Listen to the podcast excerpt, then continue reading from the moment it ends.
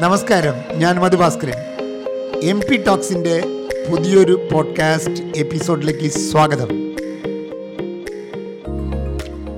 ഇനി സാർ ഇപ്പം നമ്മൾ എടുത്തു. ഇയാൾ നന്നായിട്ട് ചെയ്യുന്നു. ഇയാളെ മാനേജ് ചെയ്ത് കൊണ്ടുപോവുക ഇയാളുടെ പെർഫോമൻസ് മാനേജ് ചെയ്യുക അത് കൃത്യമായിട്ട് മോണിറ്റർ ചെയ്യുക എന്ന് പറയുന്നത് വളരെ പ്രധാനപ്പെട്ട ഒരു കാര്യമല്ലേ? അത് അതിന് എന്താ ചെയ്യാൻ പറ്റുക? ഒരുപാട് എന്റർപ്രണേഴ്സ് നല്ല മിടുക്കന്മാരെ വേറെ കമ്പനിയിൽ നല്ല സക്സസ്ഫുൾ ആയ മിടുക്കന്മാരെ കൊണ്ടുവരും. പക്ഷെ ഇവിടെ വരുമ്പോൾ ഇയാൾ ചീത്തയാവും. അപ്പോൾ അതിന് എന്താണ്? അവിടെയും നേരത്തെ പറഞ്ഞത് തന്നെയാണ് എനിക്ക് റിപ്പീറ്റ് ചെയ്യാനുള്ളത്. കാരണം നമുക്ക് എപ്പോഴും കമ്പനിയിൽ ഒരു ഒരു ഒരു സിസ്റ്റം പ്രൊസീജിയർ ഒക്കെ ഉണ്ടെങ്കിൽ മറ്റത് എന്താണെന്ന് വെച്ചാൽ അവർ വേറൊരു കൾച്ചറിൽ നിന്ന് വന്നവരായിരിക്കാം. അയാൾ ഹാർഡ് വർക്കിംഗ് ആയിരിക്കാം. പക്ഷേ ഈ സ്ഥാപനത്തിൽ എന്താണ് വേണ്ടത്? ഇവിടുത്തെ കൾച്ചർ എന്താണ്? ആ- കൾച്ചർ എന്താന്നുള്ളത് നമ്മൾ അവരെ മനസ്സിലാക്കി കൊടുക്കുക ഹോക്കി കളിച്ചിട്ട് വന്നാളാ. ഇത് ഫുട്ബോൾ അതെ. അത് ബോധ്യപ്പെടുത്തേണ്ടത് നമ്മുടെ ചുമതല അവിടെയും ഉത്തരവാദിത്തം കിടക്കുന്നത് കിടക്കുന്നത് സുപ്പീരിയേഴ്സിന്റെ അടുത്താണ്. എന്റർപ്രണർ എന്ന് ഞാൻ പറയില്ല. അതായത് ഓരോ ലെവലിലുള്ള സുപ്പീരിയേഴ്സ് കാരണം ഇപ്പോൾ പത്തയ്യായിരം പേരൊക്കെ ആകുമ്പോൾ പല ലെവലിലുള്ള മാനേജേഴ്സ് ആണല്ലോ. ഒരു ഒരു ഫാക്ടറി ഹെഡ് ഉണ്ടാവും. അപ്പോൾ ആ ഫാക്ടറി ഹെഡിന്റെ ചുമതലയാണ് അയാളുടെ ഫാക്ടറിയിൽ വർക്ക് ചെയ്യുന്നവരുടെ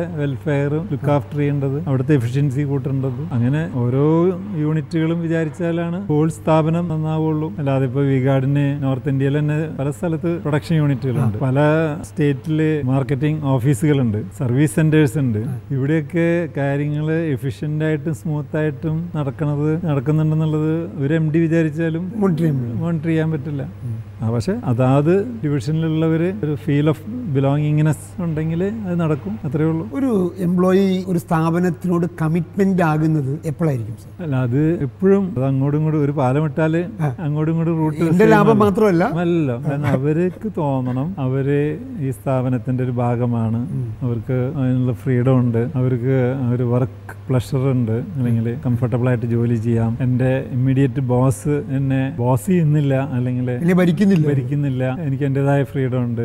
എന്റെ റെസ്പെക്ട് ഉണ്ട് പിന്നെ എനിക്ക് എന്റെ സെൽഫ് റെസ്പെക്ട് മെയിന്റെയിൻ ചെയ്യാൻ പറ്റുന്നുണ്ട്. അങ്ങനെയൊക്കെ ഉണ്ടെങ്കിൽ മാത്രമേ അയാൾ കംഫർട്ടബിൾ ആവുള്ളൂ. അല്ലെങ്കിൽ അയാൾ എവിടേക്കെങ്കിലും ചിലപ്പോൾ കുറഞ്ഞ ശമ്പളത്തിന് ചിലപ്പോൾ വേറെ സ്ഥാപനത്തിൽ പോയി ചേരും. കാരണം ആ സാറ്റിസ്ഫാക്ഷൻ ആ വർക്ക് സാറ്റിസ്ഫാക്ഷൻ കിട്ടണമല്ലോ. അതില്ലാതെ നല്ല ആളുകൾ നിൽക്കില്ല. പിന്നെ വേറെ ഒരു ജോലിയും കിട്ടാത്തവർ ചിലപ്പോൾ നിന്ന് പോകും അത് നമുക്ക് ഭാരമായി മാറുകയും ഭാരമായി മാറുകയും ചെയ്യും. അപ്പൊ സാലറി കൊണ്ട് മാത്രമല്ല ഒരു മനുഷ്യൻ സാലറി ഒരു ചെറിയ ഘടകം. ഘടകം. ഞാൻ പറയുകയാണെങ്കിൽ അതിന് വേണമെങ്കിൽ ഒരു വൺ ഫോർത്ത് ഒക്കെ അതിന് വെയിറ്റ് കൊടുക്കാൻ പറ്റുള്ളൂ. ഓക്കെ പക്ഷെ അതോടൊപ്പം തന്നെ വർക്ക് ഫ്രണ്ട്ലി അറ്റ്മോസ്ഫിയർ ഒരു പ്രധാന ഘടകമാണ്. നേരത്തെ പറഞ്ഞില്ലേ അതായത് ശനി ഞായറും കഴിഞ്ഞിട്ട് തിങ്കളാഴ്ച ജോലിക്ക് വരാനായിട്ടുള്ള ഒരു ഉത്സാഹം വേണം. അല്ലാതെ ഓഫീസിൽ പോകുന്നത് ഒരു ഭാരമായിട്ട് തോന്നരുത്. അതുപോലെ അഞ്ചു മണിക്ക് ബെല്ലടിക്കുമ്പോഴേക്കും എനിക്ക് ഇറങ്ങി ഓടാൻ തോന്നരുത്. അവർക്ക് കംപ്ലീറ്റ് ചെയ്യാൻ തോന്നണം. അതിനുള്ള ഒരു സെൽഫ് മോട്ടിവേഷൻ അത് സ്ഥാപനത്തിൽ ഉണ്ടാവണം സർ ഈ തിരിച്ചറിവ് തുടക്കത്തെ ഉണ്ടോ? അല്ല ഒരു കാലത്തിന് ശേഷമാണ് നമുക്ക് മനസ്സിലാകുന്നത്? ഇതെല്ലാം എന്താ പറയുക ഇത് ഞാൻ പറയും ഇതൊക്കെ മിയർ കോമൺ സെൻസ് ആണ്. പിന്നെ കുറെ കാര്യങ്ങൾ ഞാൻ എന്റെ ഫാദറിന്റെ അടുത്ത് നിന്ന് പഠിച്ചത്. കാര്യം അദ്ദേഹം കൃഷിക്കാരനായിരുന്നെങ്കിലും ആളുകളെ മാനേജ് ചെയ്യുന്നതും അവർക്ക് ഏൽപ്പിക്കുന്നതും പിന്നെ അങ്ങ് വിട്ടുകൊടുക്കുന്നതും ഒക്കെ ഞാൻ കണ്ടുപിടിച്ച ആളാണ് ഞാൻ കണ്ട് മനസ്സിലാക്കിയ ആളാണ് അന്നൊക്കെ. അതേസമയം അന്നത്തെ കാലത്തൊക്കെ നന്നായിട്ട് വഴക്ക് പറയുകയൊക്കെ ചെയ്യും അന്നത്തെ കാലത്ത്. അങ്ങനെ വഴക്ക് പറയാൻ പറ്റില്ല പക്ഷെ എന്നാലും അവർക്ക് ഭയങ്കര ഒരു വിധേയത്വം. ഇഷ്ടമാണ്. അതിന്റെ കാരണം അവർക്ക് അവിടെയുള്ള ഫ്രീഡം അത്. നമ്മുടെ നന്മയ്ക്ക് വേണ്ടിയാണ് ഇത് പറയണതെന്ന് ബോധ്യപ്പെടുത്തി ബോധ്യപ്പെടുത്തിയിട്ടുണ്ടാവണം. അതെ തന്നെയല്ല പിന്നെ പ്രശ്നങ്ങൾ വരുമ്പോൾ ഒപ്പമുണ്ട് എന്നുള്ളൊരു തോന്നൽ നമ്മുടെ സബോർഡിനേറ്റ്സിന് നമ്മളോട് ഉണ്ടാവണം നമ്മളെ കൈവിടില്ല. എല്ലാം ഒരു ഒരു പാലമിട്ടാൽ അങ്ങോട്ടും ഇങ്ങോട്ടും റൂട്ട് സെയിം ആണല്ലോ. പരസ്പരം വളർച്ചയിലൂടെ പോകാൻ പറ്റുമെന്ന് അവരെ ബോധ്യപ്പെടുത്താൻ നമ്മൾ ബാധ്യസ്ഥനാണ്. അതെ അതെ. കാരണം ഇപ്പോൾ വിഗാർഡിൽ തന്നെ ഇപ്പോൾ വളരെ സീനിയർ പോസ്റ്റിലിരിക്കുന്ന വൈസ് പ്രസിഡന്റ് ലെവലിലും ഒക്കെ ഇരിക്കുന്ന ചിലര് ഒരാളല്ല പലരും ഉണ്ട് അവരൊക്കെ ഇതുപോലെ അതായത് കോളേജ് എഡ്യൂക്കേഷൻ കഴിഞ്ഞ് ഫ്രഷ് ആയിട്ട് ഫ്രഷറായിട്ട് ജോയിൻ ചെയ്തിട്ടുള്ളവരാണ്.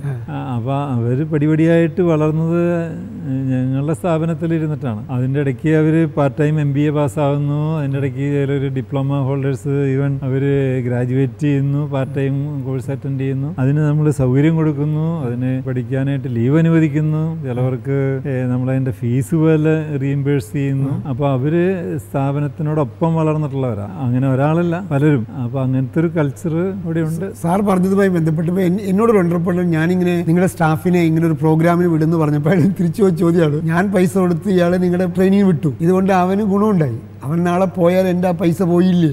പോവും അങ്ങനെ തന്നെ വിചാരിക്കണം. അങ്ങനെ പോയിട്ടുള്ളവരുണ്ട്. അതായത് ചിലവര് അവരുടെ ഭാവിക്ക് വേണ്ടിയിട്ട് ഗൾഫിലേക്ക് പോയിട്ടുള്ളവരുണ്ട്. ഞങ്ങളുടെ സ്ഥാപനത്തിൽ നിന്ന് റിസൈൻ ചെയ്ത് വേറെ ഇതിലേക്ക് പോയിട്ടുള്ളവരുണ്ട്. പോട്ടേന്നേ. പോട്ടെ. ആ സമയത്ത് എന്താ ചിന്തിക്കുന്നത്? ഇല്ല അപ്പൊ നമ്മൾ വേറെ ആളെ എടുത്ത് ട്രെയിൻ ചെയ്യും. എല്ലാവരും നിൽക്കണമെന്നില്ല പല കാരണം കൊണ്ടായിരിക്കാം. ചിലപ്പോൾ വീട്ടിലത്തെ പ്രശ്നം കാരണം കൊണ്ടായിരിക്കാം. എത്രയോ പേര് ഇടയ്ക്ക് വെച്ച് റിസൈൻ ചെയ്തിട്ടുള്ളവരുണ്ട്. ഇങ്ങനെ ചിലർ പോണു എന്നതുകൊണ്ട് നമ്മൾ അങ്ങനെ ഒരു വളർച്ച അവർക്ക് ഉണ്ടാക്കി കൊടുത്തില്ലെങ്കിൽ ബാക്കിയുള്ളവരും വേസ്റ്റ് ആയി അത് അത് നേരത്തെ പറഞ്ഞത് പലരും എന്നോട് ചോദിക്കാറുണ്ട്. അതായത് ഇവർക്ക് കൂടുതൽ എക്സ്പോഷർ കൊടുത്താലേ ഇവർ പോകും പോവില്ലേ? അല്ല അവർ പോവാതിരിക്കണമെങ്കിൽ നമുക്കൊരു ഡ്യൂട്ടി ഉള്ളത് നമ്മുടെ സ്ഥാപനം പടിപടിയായിട്ട് വളരെ വളരുന്നുണ്ട്. വളരണം. വളരുന്നവർ കൂടി നിൽക്കുള്ളൂ ആ വളരുന്നതായിട്ട് അവർക്ക് ഫീൽ ചെയ്യണം. ആ. സാലറിയിൽ അത് റിഫ്ലക്റ്റ് ചെയ്യണം.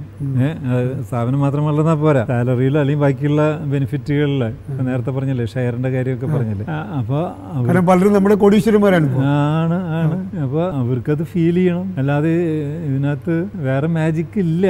ഞാൻ പലപ്പോഴും ഈ ട്രെയിനിങ്ങിൽ ഓണ്ടർപ്രണേഴ്സിനോട് ചോദിക്കും നിങ്ങൾ എന്തിനാണ് ബിസിനസ് തുടങ്ങിയെന്ന് ചോദിച്ചാൽ കുറേ പേര് പറയുന്ന ഉത്തരം പണം ഉണ്ടാക്കാനാണ് നിങ്ങൾക്ക് പണമുണ്ടാക്കണം എന്ന ലക്ഷ്യം എങ്ങനെയാണ് ജീവനക്കാരന് പ്രചോദനമാകുന്നത് അപ്പോൾ അയാളെ അയാൾക്ക് നിങ്ങൾ എന്ത് ചെയ്യാൻ പറ്റും എന്നത് കമ്മ്യൂണിക്കേറ്റ് ചെയ്യണ്ടേ? അത് പ്രവൃത്തിയിലൂടെയൊക്കെ. നമ്മുടെ ആളുകൾ എപ്പോഴും ഇവരുടെ കാര്യമല്ലാണ്ട് ഇത്തരം ഇവനെ വളർത്തിയാൻ പോകുമോ പിന്നെ പലരും പറയാറുണ്ട് സാർ മിടുക്കന്മാരെ എടുത്താൽ അത് ചിലപ്പോൾ നമ്മളെ അടിച്ചുകൊണ്ട് പോകും. അതുകൊണ്ട് ഒരു ആറ്റിറ്റ്യൂഡ് ഒരുപാട് ചെറുകിട എന്റർപ്രണേഴ്സിനുണ്ട് അത് അത് എന്റർപ്രണേഴ്സിന്റെ ഒരു കോൺഫിഡൻസ് കുറവാണ് അവരുടെ അവരുടെ സ്വയം കോൺഫിഡൻസ് കുറവാന്ന് ഞാൻ പറയും. അതായത് ഞാൻ നേരത്തെ പറഞ്ഞതാണ് പക്ഷേ അതായത് നമ്മുടെ സ്ഥാപനത്തിൽ അവർ നിൽക്കണമെങ്കിൽ നമ്മുടെ സ്ഥാപനം പടിപടിയായിട്ട് വളരണം. എന്നാലല്ലേ ഇൻക്രിമെന്റ് കൊടുക്കാൻ പറ്റുള്ളൂ. എന്നാലല്ലേ പ്രൊമോഷന് ഓപ്പർച്യൂണിറ്റി ഉള്ളൂ. കാരണം അല്ലാതെ ഒരു ജൂനിയർ മാനേജർ എത്ര കൊല്ലം ജൂനിയർ മാനേജറായിട്ട് തന്നെ കണ്ടിന്യൂ ചെയ്യും. ആ സ്ഥാപനം വളർന്നു അതിന് അവിടെ ഒരു ബ്രാഞ്ച് തുടങ്ങിയ ഇയാളെ പ്രൊമോട്ട് ചെയ്ത് അവിടേക്ക് മാറ്റി അപ്പോൾ അയാൾ അവിടുത്തെ ബ്രാഞ്ച് ഹെഡായി അങ്ങനെ അങ്ങനത്തെ ഒരു പ്രോസസ്സ് നടക്കണല്ലോ. ഓക്കെ അതല്ലാതെ അതൊക്കെ നമ്മുടെ ഡ്യൂട്ടിയാണ്. അവർ മാത്രം വിചാരിച്ചതുകൊണ്ട് കാര്യമില്ല. അപ്പോൾ സ്ഥാപനം അതിനു വേണ്ടിയിട്ടെങ്കിലും വളർന്നുകൊണ്ടിരിക്കണം. അല്ലെങ്കിൽ നല്ല നല്ല ആളുകൾ നമ്മുടെ കൂടെ നിൽക്കില്ല. ഒരു വെരി സിമ്പിൾ അപ്പൊ മിടുക്കന്മാരെ കൊണ്ടുവന്നാലേ സ്ഥാപനം വളരുള്ളൂ. വളർന്നാലേ മിടുക്കന്മാർ നമ്മുടെ കൂടെ നിൽക്കുള്ളൂ. നിൽക്കുള്ളൂ. അതൊരു അങ്ങോട്ടും ഇങ്ങോട്ടും ഒരു വിഷയ സർക്കിളാണ് അതായത് മിടുക്കന്മാർ വേണം താനും അവർ നമ്മുടെ കൂടെ നിൽക്കണമെങ്കിൽ സ്ഥാപനവും വളരണം. അതുകൊണ്ട് നമുക്കും ഗുണമുണ്ട് അവർക്കും ഗുണം ഉണ്ടാകണം. അല്ലാണ്ട് മിടുക്കന്മാരെ അല്ലാണ്ട് ഈ ആവറേജുകളെ മാത്രം എടുത്തു വെച്ചുകൊണ്ട് പോയാൽ നിങ്ങൾ എന്നും ഈ കഷ്ടം. അല്ല ആവറേജുകളും നമ്മുടെ ഓഫീസിലുണ്ടാവും ഉണ്ടാവും. അവരെയും ചിലരെയൊക്കെ മോട്ടിവേറ്റ് ചെയ്ത് നല്ല നിലയിലേക്ക് കൊണ്ടുവരാൻ പറ്റുമെന്ന് വിശ്വസിക്കുന്ന ഒരാളാണ് ഞാൻ പിന്നെ ചിലർ ചോദിക്കുന്ന ചോദ്യം സാർ ഞാൻ മിടുക്കനെടുത്തു അവൻ പറ്റിച്ചാൽ ഞാൻ എന്ത് ചെയ്യും? ഇതാണ് ഇവരുടെ പ്രശ്നം. അപ്പം ഞാൻ ഇവരോട് ചോദിക്കുന്ന ചോദ്യമുണ്ട് മുകേഷ് അംബാനി എറണാകുളത്ത് ഒരു മിടുക്കനായ മാനേജറെ വെച്ചു എന്നതുകൊണ്ട്? അയാൾ പേടിക്കുന്നില്ലല്ലോ. അപ്പൊ ഇങ്ങനത്തെ ഒരു ഇതൊരു മൈൻഡ് സെറ്റ് അല്ലേ സാർ? അവിടെയാണ് ഞാൻ ഏത് സ്ഥാപനത്തിലും ഒരു ഞാൻ പറഞ്ഞില്ല ആ ഒരു ഒരു ഒരു കൾച്ചർ അതായത് ഇതൊരു ഒരു കൂട്ടായിട്ടുള്ള അപ്പോൾ അവിടെ ഒരാൾ ബ്ലാക്ക് ഷീപ്പ് ഉണ്ടെങ്കിൽ ബാക്കിയുള്ളവർ മണത്തറിയും. അതായത് ഇപ്പോൾ അയാളൊരു മിഷൻ അടിക്കുന്നുണ്ട്. അല്ലെങ്കിൽ പർച്ചേസിൽ കമ്മീഷൻ അടിക്കുന്നുണ്ട്. എന്നൊക്കെ ഉണ്ടെങ്കിൽ ഭൂരിപക്ഷം ലോയൽറ്റി ഉള്ള. മാനേജേഴ്സ് ഉണ്ടെങ്കിൽ ഒരു മാനേജർ ബ്ലാക്ക് ഷീപ്പ് ആണെങ്കിൽ അത് തനിയെ അങ്ങ് പുറത്ത് വരും. അറിയാതെ. ആ ന്യൂസ് നമ്മുടെ അടുത്ത് വരും. എത്രയോ പേര് അങ്ങനെ പിരിച്ചു വിട്ടിട്ടുണ്ട്. Okay. എത്രയോ ചെറിയ ഫ്രോഡ് കാണിച്ചിട്ടുള്ളവരും പിരിച്ചു വിട്ടിട്ടുണ്ട്. അല്ലാതെ ഇത് ഈ ഗാർഡിന്റെ ചരിത്രത്തിൽ ഇങ്ങനെ ഒന്നും ഉണ്ടായിട്ടില്ല എന്ന് പറയാൻ പറ്റില്ല. ഫ്രോഡ് വന്നിട്ട് പിരിച്ചുവിട്ടുള്ള പിരിച്ചു വിട്ടുള്ള കേസുണ്ട്. അല്ലെങ്കിൽ ചിലരെ നമ്മൾ ഒഴിവാക്കിയിട്ടുണ്ട്. അവർ ഉഴപ്പന്മാരായിട്ട് ഇതെല്ലാം പതിവാണ്. ആക്ച്വലി ഒരു കൾച്ചറായിട്ട് അത് മാറണം അല്ലേ? ആ ഒരു കൾച്ചറിന്റെ ഭാഗത്തിൽ എനിക്ക് ഉൾക്കൊള്ളാൻ കഴിയുന്നില്ലെങ്കിൽ ഒന്നില്ലെങ്കിൽ അയാൾ പുറത്തു പോകും. അല്ലെങ്കിൽ പുറത്താക്കപ്പെടും. പുറത്താക്കപ്പെടും. അല്ലെങ്കിൽ അയാൾ നേരെയാവും. നേരെയാവും. ഒന്നില്ലെങ്കിൽ കൾച്ചറിന്റെ ഭാഗമായിട്ട് മാറും. മാറും. അപ്പൊ അങ്ങനത്തെ ഒരു കൾച്ചർ ക്രിയേറ്റ് ചെയ്യലാണ് യഥാർത്ഥത്തിൽ അത് അതിപ്പോ ഗാർഡ് മാത്രമല്ല.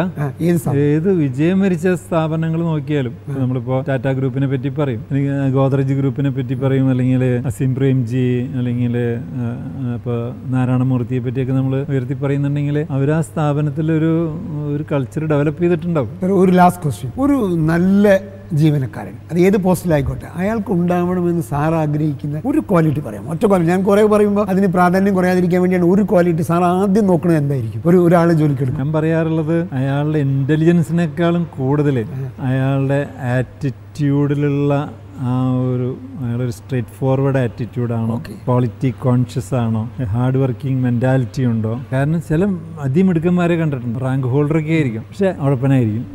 മിടുക്കനായിരിക്കും. പക്ഷെ പിന്നെ അത്രക്കാർക്ക് അത്രക്കാരെ നമുക്ക് പറ്റില്ല. എനിക്ക് പറ്റില്ല. അപ്പോൾ ഞാൻ റിപ്പോർട്ട് ആ അതെ അതെ അതെ അതെ ആ. അപ്പോൾ ആ integrity commitment straight forward attitude അതിനാണ് ഞാൻ മാർക്ക് കൊടുക്കും ഇന്റലിജൻസിനേക്കാളും ഞാൻ മാർക്ക് കൊടുക്കാറുള്ളത്. അതുണ്ടെങ്കിൽ ബാക്കി നമുക്ക് ഉണ്ടാക്കിയെടുക്കാവുന്നതാണ്. മറ്റേത് മറ്റത് കുറച്ച് കുറഞ്ഞാലും കുഴപ്പമില്ല. നമുക്ക് അഡ്ജസ്റ്റ് ചെയ്യാം. അഡ്ജസ്റ്റ് ചെയ്ത് അല്ലെങ്കിൽ അത് പഠിക്കാൻ പറയുക ചെയ്യാം. അപ്പൊ ആ ഇന്റഗ്രിറ്റി ആ ഹാർഡ് വർക്ക് സത്യസന്ധത അതിനൊക്കെ നമ്മൾ വലിയ കൂടു- കൂടുതൽ വെയിറ്റേജ് കൊടുക്കാറുണ്ട് ഞാൻ. താങ്ക് യു സോ മച്ച് ജീവിത ഒരു ബിസിനസ്സിന് ഏറ്റവും വലിയ അസറ്റ് ആ സ്ഥാപനത്തിലെ ജീവനക്കാരെന്ന് പറഞ്ഞ കാര്യത്തിൽ തർക്കമില്ല. കാരണം അൺലിമിറ്റഡ് പൊട്ടൻഷ്യലാണ് ഹ്യൂമൻ റിസോഴ്സുകൾ അതിനെ എങ്ങനെ കൈകാര്യം ചെയ്യാം എന്നത് ഒരുപാട് ഓണ്ടർപ്രണറുടെ ചലഞ്ചാണ് അതിനെ വളരെ നന്നായി കൈകാര്യം ചെയ്യുന്ന ഒരു സ്ഥാപനമാണ് എന്നത് നമുക്ക് വി ഗാർഡിന്റെ ഇപ്പൊ അടുത്ത കാലത്ത് കിട്ടിയ അവാർഡ് മാത്രമല്ല അതിന്റെ കൾച്ചർ കണ്ടാൽ നമുക്ക് മനസ്സിലാകും. ഇത്തരം സ്ഥാപനങ്ങൾ കെട്ടിപ്പടുക്കുക എന്ന് പറയുന്നത് ഒരു സമൂഹത്തിന്റെയും വലിയ ഉയർച്ചയ്ക്ക് സഹായകരമാണ്. അടുത്ത ആഴ്ച ഒരു പുതിയ വിഷയമായി കാണാം. Thank you sir hi thank you Madhu.